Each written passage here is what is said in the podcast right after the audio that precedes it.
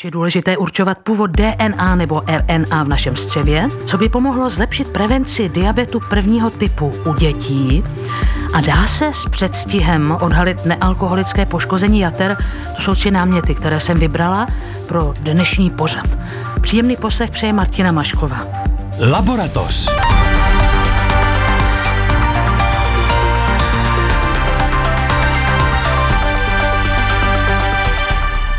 Dovolte mi na úvod představit naše hosty. Zdeněk Šumník je lékař, který se věnuje zvláště diabetu u dětí. Dobrý den. Dobrý den, děkuji za pozvání. Petr Svoboda je molekulární biolog. Vítejte. Dobrý den. Kamila Špráchalová, herečka a pedagožka. Dobrý den. Zdravím vás všechny.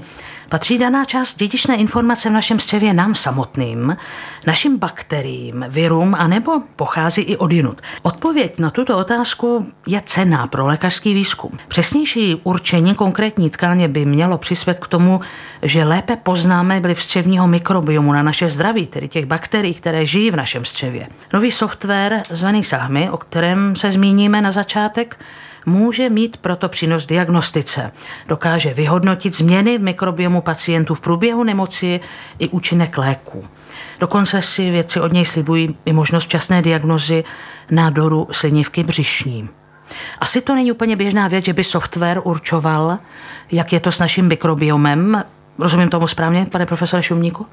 Já si myslím, že to je celkem standardní, protože vyhodnocovat mikrobiom není úplně jednoduché. Když si vezmeme, že v každém našem těle je více buněk, které patří mikrobům, než našich vlastních lidských, a když se vezmeme na nejvíce provařené téma, což je mikrobiom střevní, tak tam je těchto bakterií asi dvě kila, takže něco jako malé kotě by se řeklo. Tak vyhodnocovat, jestli je tam těch mikrobů správně, anebo jestli tam jsou některé, které můžou zapříčňovat nějaké onemocnění, je velmi těžké a k tomu potřebujeme softwary. Takže to přece jenom už nějaká možnost je. Když četl tuto studii Petr Svoboda, tak eh, jsme se trefili vysloveně do jeho specializace, takže já bych poprosila, jestli bychom mohli objasnit základní princip fungování té záležitosti a jeho případný přínos. Ten software vyhodnocuje sekvence nukleových kyselin, protože my, když analyzujeme vzorky z tkání nebo z orgánů nebo ze střeva, tak místo toho, aby jsme třídili ty jednotlivé bakterie někde pod mikroskopem, tak můžeme vyizolovat z celého vzorku všechny nukleové kyseliny, to znamená dědičnou informaci celého toho vzorku, ale potom potřebujeme rozstřídit, která část té dědičné informace patří bakteriím a která patří vlastně tomu člověku nebo tomu pacientovi. A problém při těchto těch analýzách je, že často tam dochází ke kontaminacem při přípravě toho vzorku a zároveň ta samotná analýza je zatížena určitou chybou, více různými chybami. A co tenhle ten software umí, je, že umí, je natrénovaný, že umí rozstřídit ty běžné chyby a dokáže vyčistit vlastně ten, ten, tento pozadí té, té analýzy těch nukleových kyselin a přesně identifikovat, které bakterie reálně v tom vzorku jsou. Když si to představím, tak jak se může ten vzorek kontaminovat? Třeba když eh, ten, kdo s ním pracuje, někomu podá ruku, tak už tam může být jiná a DNA? V podstatě ano, bakterie jsou všude kolem nás ve vzduchu a ta metoda, která se používá pro sekvenování těch nukleových kyselin, je extrémně citlivá na jakoukoliv nukleovou kyselinu. To znamená, i v běžném laboratorním prostředí se může stát, že i bakterie spadne do toho vzorku. Spíš se stává i to, že při analýze těch vzorků při sekvenování se vlastně sekvenují všechny ty vzorky paralelně vedle sebe a dochází tam s malou frekvencí k vzájemné kontaminaci. To je prostě známý jev, to je cena za tu technologii. Ta technologie prostě tohle to dělá a, a tohle je potřeba vytřídit právě pomocí toho softwaru. Já jsem si tak představila, kdyby můj host Kamila Špráchalová přednesla svým studentům takovou záležitost jako naše DNA, naše dědičná informace v našem těle, v našem střevě není vždycky naše, že by to asi zbudilo nějakou pozornost. To možná ano, ale já jim to asi přednášet nebudu, protože já si myslím, co je ve mně, to prostě patří mně jednou provždy. Kromě mých dětí, které tam rostly 9 měsíců a poskytla jsem jim ten prostor, tak se domnívám pocitově, že co je v mém břichu, je prostě moje. Tak autorská práva bakteriím a virům dávat nemusíme, ale spíš ještě poprosím naše hosty o další komentáře. Mě třeba zaujalo to, že ta nová metoda dokáže popsat i rozmístění mikrobů příslušné tkáni. To by se možná pro léčbu mohlo hodit, ne? Tam se Zdeňka Šumníka. To je samozřejmě pravda. Ta práce, o které hovoříme, tak navazuje na předchozí práci toho samého kolektivu, který zjistil, že v buňkách nádoru slinivky břišní, tedy karcinomu pankrátu, což je čtvrtý nejčastější nádor u dospělých, tak byly zjištěny bakterie, což se vlastně byla prioritní práce, která ukazuje, že mikrobiom nebo obecně bakterie můžou ovlivňovat, nevíme se dříve, jestli vejce nebo slepice, můžou ovlivňovat vznik anebo prognózu těchto nádorů, což je velmi zajímavé i vzhledem k tomu, že diagnostikovat karcinom pankreatu je velmi složité a ti pacienti z drtivé většině případů přicházejí pozdě, kdy najednou se u nich objeví žloutenka a pak sekundárně zjistíme, že se s tím nedá příliš mnoho dělat. Takže určitě krok správným směrem a velmi zajímavá práce. Takže by to mohlo mít tenhle přínos. Já jsem pochopila, že tahle metoda se hodí pro tkáně, kde je ta pestrá směs mikroorganismů. My často tady v tomto pořadu říkáme taková zahrádka v tom našem střevě, ale není to jediné střevo, že? Kde, kde není máme. to jediné střevo, tak bakterie žijí všude možně v nás, na nás a ten lidský organismus je víceméně ekosystém z DNA člověka a řady bakterií. A vlastně ten důvod, proč ten software byl potřeba vyvinout, nebyl jenom to, aby se rozstřelily ty bakterie, ale protože v řadě předchozích analýz se objevily i kontroverzní výsledky, kdy autoři tvrdili, že se něco děje, že někde jsou bakterie, které by tam být neměly. A nakonec se ukázalo, že to nejde, nejde reálně jinými experimenty potvrdit že ten problém je v této detekční metodě. Takže proto bylo potřeba vyvinout ten software, který by rozstřídil to, co je pozadí a to, co je správný, správný signál. Ono je zajímavé na tom, že to je vlastně volně dostupný software, takže ho může použít vlastně kdokoliv z té vědecké komunity? Ano, ten, v těchto těch případech, eh, kdy, když je tahle práce publikovaná, tak si každý bioinformatik může stáhnout vlastně ten algoritmus, nainstalovat si ho a používat ho. Tak to je asi dobrá zpráva, zvlášť když jsme mluvili o té slinivce, tak eh, víme, že tady zdůraznil i náš host profesor Šumník, že, že po té diagnoze to bývá velice rychlá, rychlá záležitost. To znamená, že ta včasná diagnostika je zásadní věc, předpokládám asi. Samozřejmě to máte pravdu trošku jako říct si, že pokud máme software, tak je problém analýzy mikrobiomu vyřešený možná trošku zjednodušující, protože k tomu, abyste ho mohli používat, tak potřebujete vzorky tkání. Nefunguje to úplně přesně na běžný střevní mikrobiom nebo na mikrobiom třeba orální, který máme všichni v dutině ústní. Takže je to poměrně už sofistikovaná pokročilá metoda, kde potřebujeme histologické vzorky. To znamená, že pacient musí být v nemocnici, tam se mu odebere vzorek, to je klasická histologie, kterou známe z nemocnice. Přesně tak. A v tom dalším průběhu, v tom dalším kroku, pokud bychom ten software měli k dispozici, tak bychom mohli říct na základě analýzy mikrobiomu, který tam zjistíme, jaký má ten pacient prognózu. Je jestli spíše lepší nebo jestli spíše horší. Možná závěrečný komentář Kamily Špráchalové. No samozřejmě mé ucho spořivé rádo slyší, že si můžu něco stáhnout zdarma, ale hm. asi by mi to bylo k ničemu. Je dobře, že se nebude dělat genetický výzkum na koleni nebo někde v garáži a ta věc je určena lékařům, tak budeme doufat, že zvláště v té diagnostice to bude mít přínos.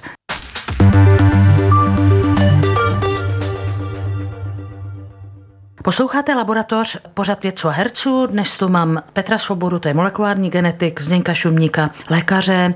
A my se právě budeme věnovat diabetu prvního typu, který se týká dětí. V lékařské vědě je v posledních letech populární tzv. populační screening, to je program, který umožní vyšetřit velké počty, řádově například tisíce pacientů. Autoři studie si od toho slibují možnost lepší prevence cukrovky prvního typu, právě té, při níž pacient ztrácí schopnost si sám vyrábět inzulín, hormon nutný pro vstup glukózy z do buněk, které z něj čerpají energii. Studie u osmiletých a starších dětí s nedávno zachyceným diabetem pracuje s protilátkou proti jednomu typu bílých krvinek. Ta zpomaluje ničení beta buněk v obstrukcích slinivky břišní vlastními obranými T buňkami. Děti, u kterých diabetes trval při vstupu do studie nejvýše 6 týdnů, si dokázali vyrábět vlastní inzulín až další dva roky od této studie. Tak můj host Zdeněk Žumík je spoluautorem téhle, téhle práce, takže dostane slovo samozřejmě na úvod. Tady u těch dětí jde o to, že jsou to děti, u kterých se nedávno zjistila, zjistil diabetes prvního typu a tady je možnost, že ještě déle si můžou vyrábět vlastní inzulin, to vypadá jako hlavní přínos. Cesta k tomu byla jaká? Pokud diagnostikujeme u někoho, u dítěte, cukrovku prvního typu, tedy cukrovku, která je způsobená autoimunitním procesem, tedy situací, kdy imunitní systém organismu si splete mezi vlastní a cizí tkáně a omylem začne ničit eh, vlastní beta buňky, které vyrábí inzulín, tak u těchto dětí v době diagnózy jim zbývá asi 20% funkčních kapacity těch beta buněk. O ten zbytek, o těch 80 přišli v těch předchozích měsících až letech. Takže my v té situaci, když už máme toho pacienta diagnostikovaného, tak můžeme zachraňovat poměrně málo. Ale zase je to dobrý model pro studium nových léků, které by mohly ty beta buňky ochránit a to byl právě smysl a cíl té studie. Čili když my jsme dali těm našim dětem lék, který působí, je to biologická terapie, která působí proti určitým druhům bílých krvinek, o kterých si myslíme nebo o kterých víme, že beta buňky ničí, tak jsme byli schopni tím ty beta buňky ochránit. Takže když byly beta buňky ochráněny, ten zbytek, který tam ještě zůstal, tak měli více inzulínu a byli lépe kompenzované, potřebovali méně inzulínu. Některé z nich skutečně ten inzulín ani nepotřebovali po přechodnou dobu, což je velmi výrazný efekt.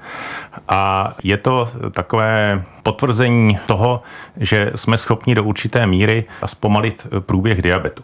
Což samozřejmě je skvělé u těch pacientů, kteří už ten diabetes mají, ale ještě lepší by to bylo, pokud bychom zasáhli už v těch preklinických fázích, tedy ještě předtím, než se ten diabetes vůbec rozvine a než to dítě přijde eh, s nějakými příznaky. A k tomu to právě celé míří a proto jsme společně s ostatními evropskými zeměmi spustili projekt screeningu diabetu prvního typu v obecné populaci u dětí, abychom jim mohli pomoct, aby ten diabetes dostali významně později, než eh, by ho byli bývali dostali. Pochopila jsem to, jako byste vytrhali plevel a dali prostor těm bylinám nebo rostlinám, chceme pěstovat, aby měli prostor. Přesně tak, protože my o tom diabetu prvního typu víme, že je způsoben takzvanými autoreaktivními T lymfocyty, což jsou bílé krvinky, které jsou schopny, možná jsou přestimulované, požírat nebo ničit vlastní beta buňky a pokud tu jejich přehnanou aktivitu malinko snížíme tou monoklonální protilátkou, tu biologickou léčbou, která se jmenuje teplizumab,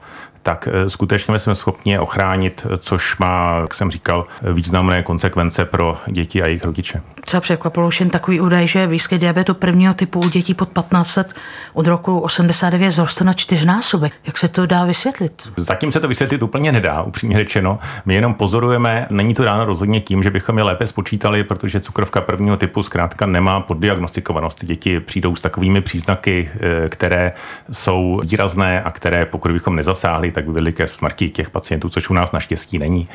Takže víme, že cukrovky prvního typu u dětí je stále více takovýmto významným způsobem a spíše máme hypotézy, proč by to mohlo tak být. Jedním z takovou eh, nejvíce asi akceptovanou hypotézou je takzvaná hygienická hypotéza, která říká, že imunitní systém organismu je potřeba vychovávat, stimulovat, edukovat v prvních několika měsících až eh, letech života běžnými antigeny, stykem s bakteriemi, stykem s různým špínou, řekněme. A protože dnešní děti jsou vychovávány v, možná v příliš velké čistotě, tak proto stoupá výskyt autoimunitních onemocnění, včetně diabetu prvního typu, kde to víme jistě. Co tady z této nové metody by jste považoval vy za inspirativní? No, mě by zajímalo, jestli je možné eh, ty autoreaktivní T lymfocyty detekovat předem, ještě než se rozvine ten diabetes, protože oni v tom těle, v tom organismu jsou a, a malá populace z nich se zacílí na ty, na ty eh, buňky, eh, buňky, které produkují inzulín. A jestli je možné třeba v rámci nějaké diagnostiky předem vytipovat děti, které mají tyhle ty reaktivní T lymfocyty a předejít vlastně tomu diabetu. Nahrávka pro autora studie? Ono je to poměrně složité, protože autoreaktivní ty lymfocyty, pokud bychom je analyzovali v periferní krvi, tak tam jich mnoho nenajdeme. Oni se koncentrují v případě diabetu prvního typu v těch ostrůvcích, což znamená v tom pankreatu u těch beta buněk eh, přímo. Ale víme, že oni vyrábějí protilátky, které už v tom séru, v té krvi jsme schopni docela dobře detekovat a drtivá, drtivá většina z těchto dětí, které potom dostanou diabetes, 97%, tak ty protilátky v krvi mají. Takže ten screening, o kterém jsem hovořil, je založen na detekci autoprotilátek, které pokud jsou přítomny, tak můžeme říct, že dříve či později dojde k rozvoji diabetu. Takže nemusíme úplně jít na úroveň těch buněk, stačí protilátky. Čili by to byl odběr krve v podstatě. Samozřejmě, ten odběr krve spočívá, je to kapilární odběr z prstu, je potřeba velmi malé množství. Je to něco, s čím by mohl pracovat molekulární biolog v nějakém dalším jako pro molekulární biologa vlastně teď je jako větší část už vyřešená otázka je vlastně té logistiky a té zdravotní péče, která by měla umožnit vytipovat a nějak systematicky analyzovat krev u dětí, aby se předem dalo odhadnout, koho sledovat, kdo je riziková skupina vlastně pro rozvoj diabetu, aby, aby jim šli vlastně zachránit ty buňky produkující inzulin dřív a nezbylo jim jich jenom 20%, až se projeví syndromy. Já nevím, jestli něco takového by šlo u těch, myslím, děláte i výzkumy, které souvisejí s nádory, tak jestli by se nějaký takovýhle předběžný screening dal dělat v téhle souvislosti. A tohle je, myslím, otázka na odborníka z mm-hmm. medicíny, protože my pracujeme vlastně v laboratoři především na myších, takže... Ono je to samozřejmě složité. Pro, každý, pro každou nemoc bychom museli vytipovat nějaký přesný marker, který není příliš složité vyšetřit a který má dostatečnou citlivost, což u, není možné u všech nemocí. U toho diabetu prvního typu tam je to celkem, jako jak jsem říkal, jednoduché. Ty autoprotilátky nejsou u žádné jiné choroby a v případě, že jsou, tak víme, že do 20 let všichni, kteří mají ty autoprotilátky v krvi, tak ten diabetes zkrátka dostanou. Což nás vede k tomu, že skutečně, a my víme na základě ještě studie, která předcházela té naší, že pokud bychom dali ten teplizumab, který ten lék, o kterém se hovoří, těm pacientům 6 měsíců v průměru předtím, než by ten diabetes začal, tak je ta doba do diabetu prodloužena v průměru o 2,5-3 roky, což je naprosto skvělé, protože píchat si inzulín, řekněme, 4krát až 8krát denně nebo inzulinovou pumpou od věku, řekněme, 15 let je trošku něco jiného, než pokud bychom se bavili o zahájení léčby diabetu ve třech letech. Takže to se zdá, on ten depizumab to asi úplně nevyřeší. Na druhou stranu už to významné prodloužení té diagnózy do pozdějšího věku může zlepšit prognózu těch pacientů a snížit riziko komplikací. Posloucháte Laboratoř. Vědecké novinky, které odborníci vysvětlují a herci glosují. Najdete je také na webu plus.rozhlas.cz, v aplikaci Můj rozhlas a v dalších podcastových aplikacích. Dnes jsou mými hosty Zdeněk Šumník, lékař, který se věnuje zvláště diabetu u dětí, Petr Svoboda, molekulární biolog, Kamila Špráchalová, pedagožka, herečka. Když tělo reaguje hůř na normální koncentraci volného inzulínu v krevní plazmě, tak mluvíme o takzvané inzulínové rezistenci. Vědci z jihočínské provincie Guangzhou zvolili příznaky této poruchy jako z jejich pohledu dostupnější metodu, jak odhalit takzvané nealkoholické poškození jater. To se obvykle pozná včas, pokud pacient či pacient pacientka jsou sledováni kvůli diabetu nebo zánětu jater, ale v jiných případech je to obtížné. Přitom slučná jatra můžou ve finální fázi vypadat podobně jako ta u alkoholiku. Myslím si, že důležitá věc už jenom je říct to, že existuje nějaké nealkoholické poškození jater. Jak se to projevuje, kdy se to projevuje, u koho? Je to samozřejmě velmi častá nemoc, zejména u dospělých. Postihuje to přibližně 25% dospělé populace a toto onemocnění se projevuje mírným zvýšením jaterních testů laboratorně. Jater jaterních testů ALT nebo AST se vždycky vyšetřuje a říkáme jim jaterní testy. A pokud by se udělal ultrazvuk, tak ty játra bývají větší. Už ten sonografista zkušený je schopen popsat, že se tam skutečně něco děje. Bývá to zejména u lidí s nadváhou a, obezitou, s diabetem, ale i bez diabetu. Spíše to souvisí, zdá se, s tím zvýšeným body mass indexem, ale někdy je to skutečně přítomno i u lidí štíhlých nebo s normálním body mass indexem. Tak tohle vlastně už je zajímavá nahrávka na ten inzulin. Petr Soura, jeho komentář tady k té studii. Vybrali několik parametrů, kterých se dalo očekávat, že budou informativní, že dokáží něco říct o tom, jestli ten člověk skutečně v nějaké rizikové skupině existuje riziko vzniku stukovatění, nealkalického stukovatění jater. Poznámka ještě Zdenka Šumníka? Hmm. Ta nemoc je způsobena hromaděním tuků, zejména triglyceridů v jaterních buňkách. A v případě, že se tam hromadí příliš, tak můžou ty jaterní buňky poškozovat, můžou se ta játra samozřejmě zvětšovat mezi tím a můžou v extrémním případě i selhávat ta játra. Teď je otázka, jak se tam ten tuk dostane a tím se dostáváme k inzulinové rezistenci, protože inzulín tlumí odstraňování nebo štěpení tuků z tukové tkáně. A v případě, že ten inzulín špatně funguje, tak ty tuky se rozkládají a postupně se hromadí v těch játrech. Zjistilo se, že ty, od kterých bychom to očekávali, což znamená takový takzvaný HOMA index, kdy se vezme součin mezi koncentrací glukózy, tedy glykémí a koncentrací inzulínu v krvi, tak eh, že souvisí nějakým způsobem s rizikem rozvoje tohoto onemocnění. Je to samozřejmě asociováno též s vysokou hladinou triglyceridů, tedy tuků v krvi a eh, samozřejmě také i s body mass indexem. Celkem byla prokázáno, že stukovatění jater je v přímé příčinné souvislosti s diabetem, s obezitou.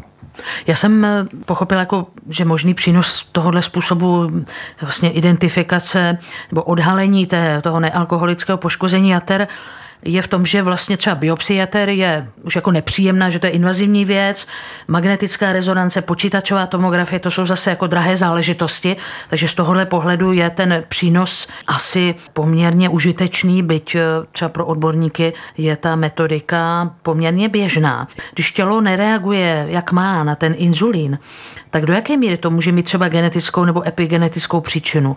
Genetickou příčinu to může mít určitě, protože můžou existovat mutace na inzulinovém receptoru, které můžou způsobovat vlastně rezistenci na inzulín. Ještě bych chtěl k tomu dodat, že vlastně ta metoda, když umožňuje lacinější diagnózu, tak je možná zajímavá pro zdravotní pojišťovny, protože pokud máte dobré zdravotní pojištění, tak v České republice vám to sono těch jater prostě udělají a i na tu magnetickou rezonanci rámci nějakých, nějakých pravidelných kontrol v rizikových skupinách prostě se člověk dostane, takže, takže není potřeba to obcházet, ale dá se to skombinovat dohromady.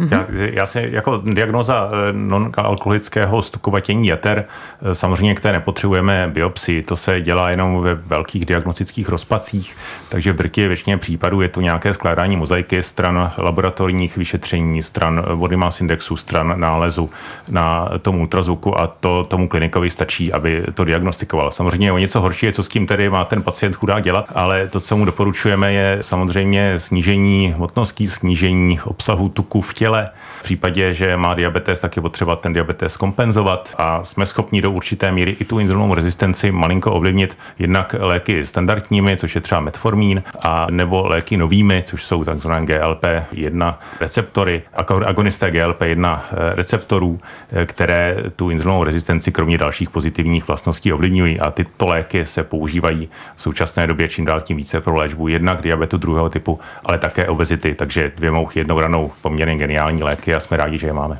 Tak to je dobře, že jsme trošku zapli do ordinací v těchto jako konkrétních praktických věcech. Je to asi věc naší civilizace, že jsme naší civilizaci na tom takhle. Já jsem četla v nějakém dalším článku, který se týkal toho nealkoholického poškození jater, že dokonce tam můžou hrát roli i mRNA, takové že malé molekuly, které v podstatě nic nekódují. No, mikroRN, takzvané mikroRNA. Já myslím, že těch, dejme tomu, geneticky určených nebo předurčených stučnění jater, těch těch, těch eh, nezávislých na alkoholu bude jenom malá minorita. Já myslím, že většina toho vzniká v důsledku životního stylu. Že to je hlavní faktor. Ty genetické a dejme tomu možná i nějaké epigenetické faktory budou, budou v tomhle druhořadé prvotní, prvotní bude ten životní styl a tam bude jako většina těch příčin a jenom menšina potom bude třeba souviset s nějakou genetikou. Takže jako často v našem pořadu doporučujeme diety, cvičení, tak jestli které často slýcháme ohledně životosprávy, ale je něco, co třeba, zase se obracím na lékaře, když prostě přijde pacient, tak co dělá většina z nás špatně? No, já si myslím, že to samozřejmě závisí na tom, každý je trošku jiný, ale pokud se bavíme o obezitě, tak je to o nedostatku fyzické aktivity a o zvýšeném příjmu kalorií. Samozřejmě existují výjimky, existují geneticky podmíněné obezity poměrně vzácné, ale existují zejména v dětském věku, když začíná obezita velmi časně do dvou let, tak je to trošku něco asi jiného, než pokud člověku roste břicho po 50. roce věku ale jako zdá se, že, a to konec konců platí o tom diabetu, ne každý člověk, který má vysoký body mass index, je nemocný. Takže někdo má zkrátka obezitu je celý život zkrátka zdrav, nelze na to samozřejmě spolehnout, a někdo má stejný body mass index nebo třeba lepší a má non-alkoholické poškození jater, vysoký tlak a infarkt zkrátka v 50 letech. Takže to si myslím, že je velmi zajímavé říct, jestli existuje něco jako benigní obezita, řekněme, která není až tak závažná a co vlastně predikuje to, že člověk by do toho stukovatění jater a dalších komplikací v rámci metabolického syndromu došel.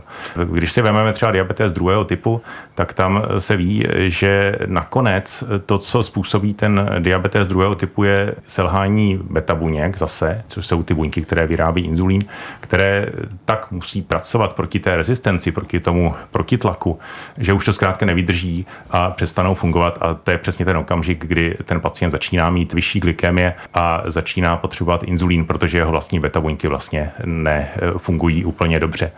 Takže je tam spousty otázek, co se týče těch markerů, prediktorů, u koho dojde k mm, diabetu druhého typu, u, koho, přestože třeba nemá tak vysokou hmotnost, nemá tak vysoký body mass index, tak i u něj může dojít k tomu stukovatění jater a, a i diabetu druhého typu. Máme pacienty, kteří jsou naprosto štíhlí.